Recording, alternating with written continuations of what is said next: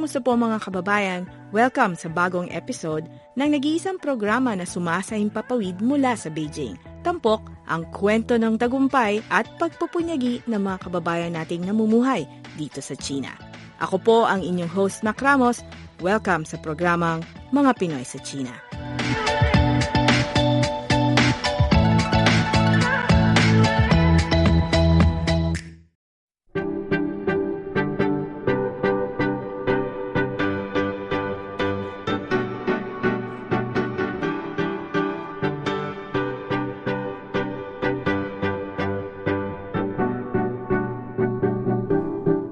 Welcome po sa programang Mga Pinoy sa China. Ako po si Mac Ramos. Kumusta po sa lahat ng ating tagapakinig sa Pilipinas, sa China at sa iba't ibang bahagi ng mundo. Malaking selebrasyon ang ipinagdiriwang sa Pudong ngayong taon dahil 30 taon na ang nakalilipas simula ng isagawa ang planong pangkaunlaran at pagbubukas ng distrito sa labas. Ipinagmamalaki ang Pudong New Area bilang hub na pinansyal at sentro ng inobasyong panteknolohiya. Kasama po natin sa linya ng telepono ang isang Pinoy na matagal na pong naninirahan sa Shanghai, partikular na sa distrito ng Pudong. 34 years na po and counting. Siya po ay walang iba kundi si Miss Rafaela Apples Chen. Siya po ay kilalang hotelier at sa kasalukuyan siya po ay nagtatrabaho sa International Hoteliers and Associates bilang General Manager. Welcome po sa mga Pinoy sa China. Ma'am Apples? Magandang umaga po, um, Michelle, and to everybody sa lahat ng taong nakikinig ngayong episode na ito. Okay. Salamat. Maraming salamat po sa oras na inyong binibigay para po sa mga Pinoy sa China. So magbalik patanaw po tayo, Ma'am Apples. Anong taon po ninyo unang nakita ang pudong at paano nyo po ito ilalarawan? Uh, noon taon 1992 at bago pa lang ako sa Shanghai, pero pitong taon na ako naninirahan sa China. Puro talahib pa lang ang pudong noon, pero ibinabalita na sa aming mga hoteliers na ang tatlong international hotel ang tatayo doon. Uh, yan ay Shangri-La Pudong, Ritz-Carlton at Grand Hyatt. Ang sinasabi nila noon, tatlong hotel sa ngayon taon 2020, meron ng mga 300 international hotels at mga 600 ang mga local hotels at inns. Kasabay niyon ay ang pagbubukas ng Pudong International Airport noong taon 1998 na nadagdagan ang mga eroplano na galing sa iba't ibang bansa na lumilipad sa Shanghai Pudong International Airport at nadagdagan rin ang mga local flights na lumilipad sa iba't ibang lugar dito sa China papuntang Pudong. Taon 1998, ang Metro Subway Station Line 2, kulay berde, ay nagtungo na din sa Pudong International Airport from Puxi, Cheongsam Park. Paano ko nga ba sasabihin ito na pagtungo galing Puxi papuntang Pudong ay ang pagsakay ng kanilang barko na umaalis araw-araw na alas 6 ng umaga at bumabalik hanggang alas 5 ng hapon.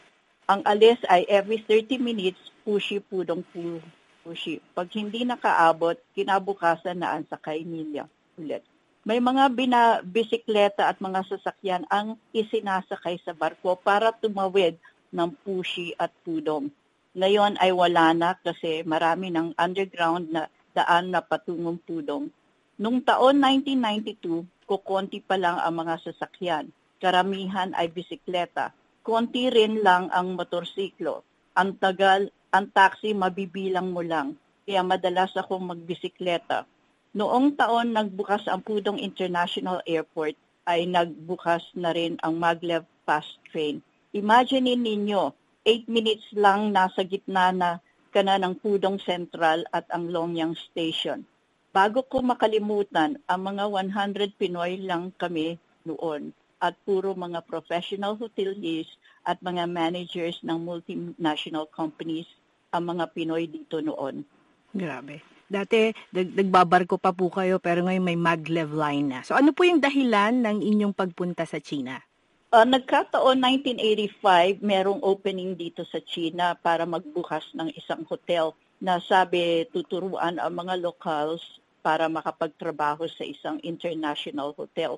So, kasi ang experience ko, I work in Manila, in the Philippines, and also in the Middle East So they hired me to work at the front office of one hotel. Mga sampu lang kaming mga Pilipino na nakapasok diyan sa hotel na yan at um, 60, 50 to 60% ay mga Hong Kong people. Ano po yung pangalan ng hotel na inyong pinagtrabahuan sa simula? Nanhai Hotel, uh, which is affiliated with Panda Hotel and Miramar Hotel, and which was uh, 500 rooms. Okay. So, fast forward po tayo ngayong 2020. Pwede niyo po bang ilarawan ano ang makikita sa Pudong New Area sa kasalukuyan? Nako, ang lawak-lawak. Wala nang katapusan ang pag-unlad ng Pudong. Mayat maya may mga hotels na tumatayo dito at doon, hindi ko na alam. Hindi lang yan, may mga distrito rin na nabubuksan at tinitirahan ng mga tao. Umaano, nag expand ang Pudong. So hindi natin alam hanggang kailan ang expansion ng Pudong. Ang haba-haba, ang laki-laki ng Pudong. So marami na ring mga foreigners na naninirahan sa Pudong. Gustong-gusto nilang tumira doon mm-hmm. dito sa Pudong. At uh, saka marami na rin locals na from iba't ibang um, was this parte ng China dumadating at pumupunta na dito sa Pudong para mag-start na dito para makapagbukas ng kanilang sariling kumpanya. Mm-hmm. Gaano po kayo katagal na naninirahan sa Pudong? Uh, naninirahan, uh, 2006 tumira talaga ako sa Pudong uh, mm-hmm. hanggang 2014 kasi maganda ang Pudong, malamig, malawak, wala pang mara- masyadong tao sa Pudong noon. Mm-hmm. So maganda ang ano ang sitwasyon when I went there nung mm-hmm. tumira kami doon ng asawa ko paano uh, malapit kami sa lahat malapit kami sa subway, 5 minutes lang sa metro station, nasa hotel na ako or nasa trabaho na ako after 10 minutes, 15 minutes. Napakalawak ng pudong. Malapit yon sa expo, yung first exposition na ginawa ng 2010. Hmm. Pero ano po yung pagkakaiba ng pudong dun po sa pushi? Ang pudong ay malawak ang mga daan, ang mga kalye, ang lalaki, ang ano, kaya wala silang traffic. Tapos ang pushy, maliliit ang kalye. That's the old pushy na sinasabi natin. Kasi ang infrastructure ng pushy, hindi pwedeng lakihan ng lakihan ang mga kalye. Otherwise, maraming bahay ang mawawala. Mm, so old Shanghai po ang pushy, tas modern Shanghai ang pudong. Pwede po natin sabihin yes. ganon? Yes. Okay. Opo. So yeah. nabanggit niyo na po kanina yung ilang mga bentahe ng paninirahan sa Pudong noon nandun po kayo uh, hanggang 2014. Pero po sa mga foreign professionals, bakit po ideal o maganda ang paglagi sa Pudong? Uh, first, uh, unang-una, financial district ang Pudong. Nandoon lahat ang mga bagong uh, enterprises, mga bagong kumpanya, mga bagong hotels, mga, lahat bago hindi mo masasabing luma yan. So, ano, lahat bago and nag start pa lang sila mag-operate ng, ng kumpanya. So, it is very favorable para sa lahat ng uh, locals and also foreigners. Not only locals but also for the foreigners mag-start sa magstay sa ano sa Pudong. Mm-hmm. Kumusta ang buhay-buhay ng mga kababayan natin dito sa China? Alamin sa programang Mga Pinoy sa China.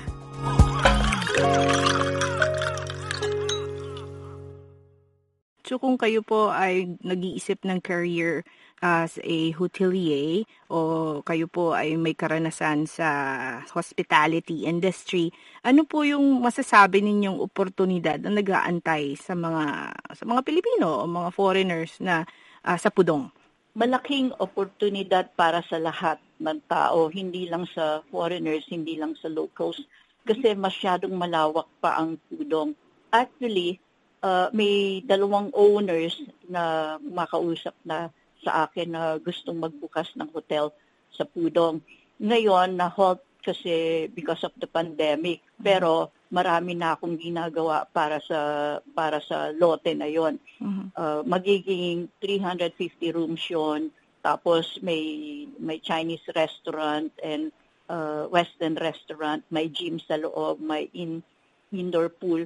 So kung dalawa lang 'yan, what more yung ibang may-ari na gusto pang mag magbukas ng ibang hotels Mhm. sa Pudong. Uh, maraming oportunidad. Pero ngayon, sa ngayon kasi ano pandemic pa, Mhm. so naka-halt lahat ng ano ng construction. Ang mga um, gobyerno gusto nila ang mga locals o kaya mga foreigners magbukas ng healthy restaurants. Ayun ang gusto nila kasi they are into healthy foods. Eh, wala naman masyadong healthy foods dito sa China, kaya kumukuha sila sa iba't ibang bansa. Kaya nag-a-approve sila ng mga foreigners na gusto magbukas ng mga restaurant o kaya healthy food items to sell to China, inaaprubahan nila ang lisensya. Mhm. So patuloy po talaga yung pagsulong ng ng pudong, tapos Oo. ini-encourage po yung mga investors and then yung gusto nilang magkaroon ng maraming mga opportunities for entrepreneurs and well, restaurant owners as well. Tama po ba 'yon? Yes, yes, Okay. that's correct. So, pag-usapan naman po on a lighter side. Ano po yung kadalasang ginagawa ninyo sa pudong sa libre ninyong oras?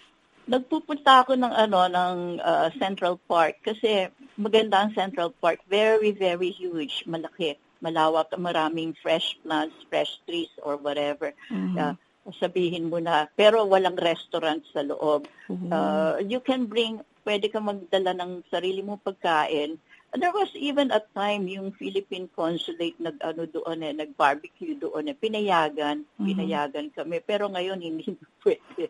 Bawal na Kaya, po ano, mag-barbecue. That was a long, long, yeah, 12 years ago, I think that Mhm. was, or 15 years ago, pinayagan kami. Kasi konti pa lang kaming Pilipino noon. Mhm. Eh, ngayon, marami na. Siguro mahigit uh, 10,000 na or 5 8,000 or 10,000 uh, Filipinos na nandito sa Shanghai. Ang dami pala, no?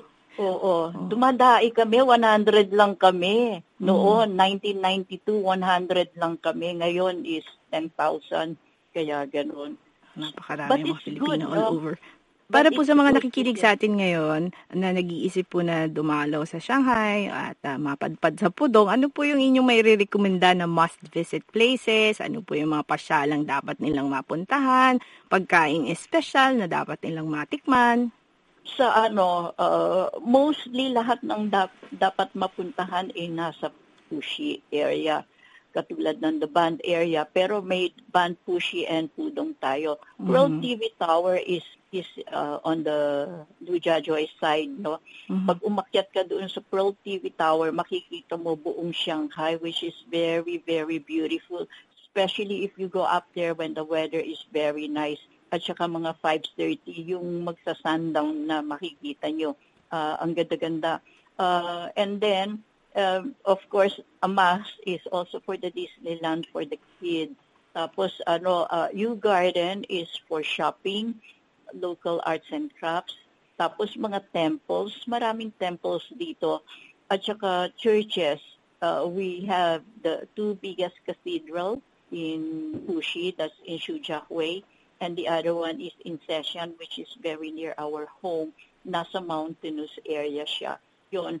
And then there are a lot of uh, new hotels which are uh, very, very grand that they have to visit.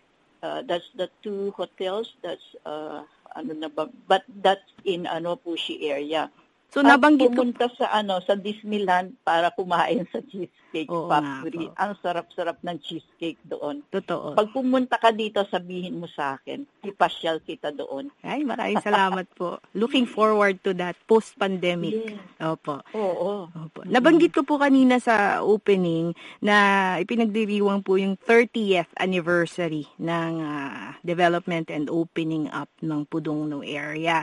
Batay po sa inyong karanasan sa hotel industry, ano po yung sa tingin ninyo yung ugnayan ng ah, pagbubukas na ito at yung mga planong pangkaunlaran sa Pudong sa industriya po ng hospitality sa China?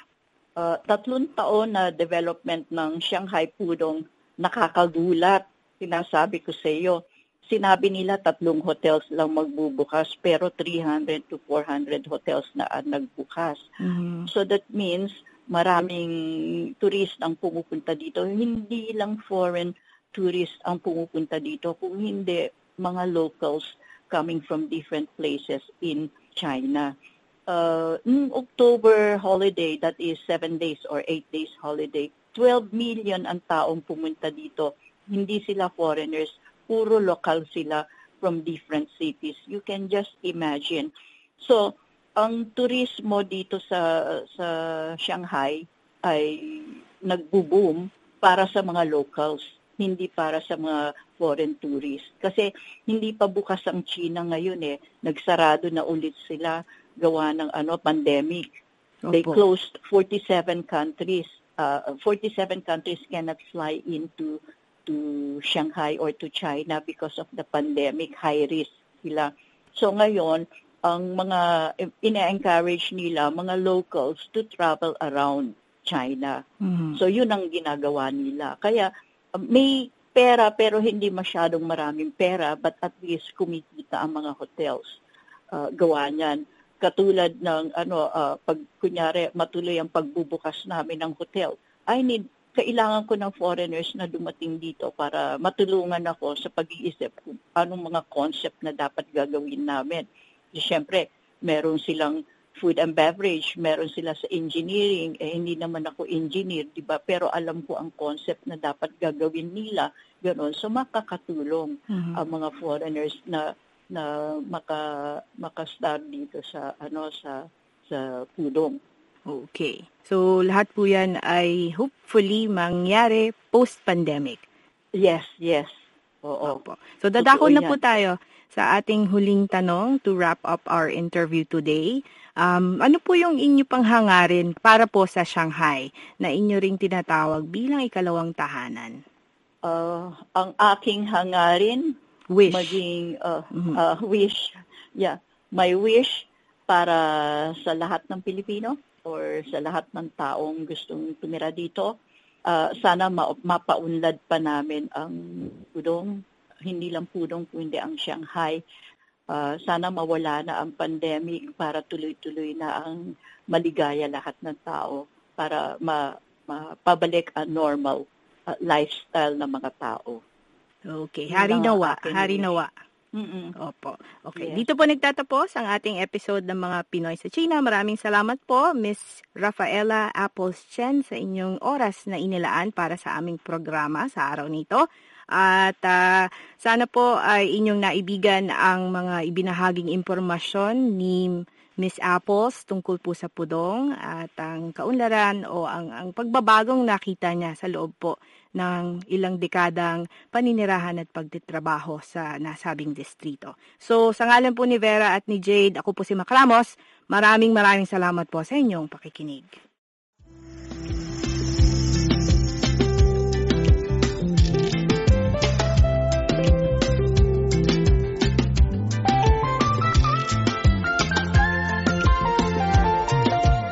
Dito po nagtatapos ang ating episode sa araw na ito. Available ang marami pang mga interviews na aming ginawa in the past on demand sa websites na filipino.cri.cn o filipino.crionline.cn. Sa social media, abangan po ang paglabas ng latest episode sa Facebook page na CRI Filipino Service at official Mga Pinoy sa China Facebook page. Sa ngalan ni Vera, ako po si Mac Ramos. Salamat po sa inyong pakikinig.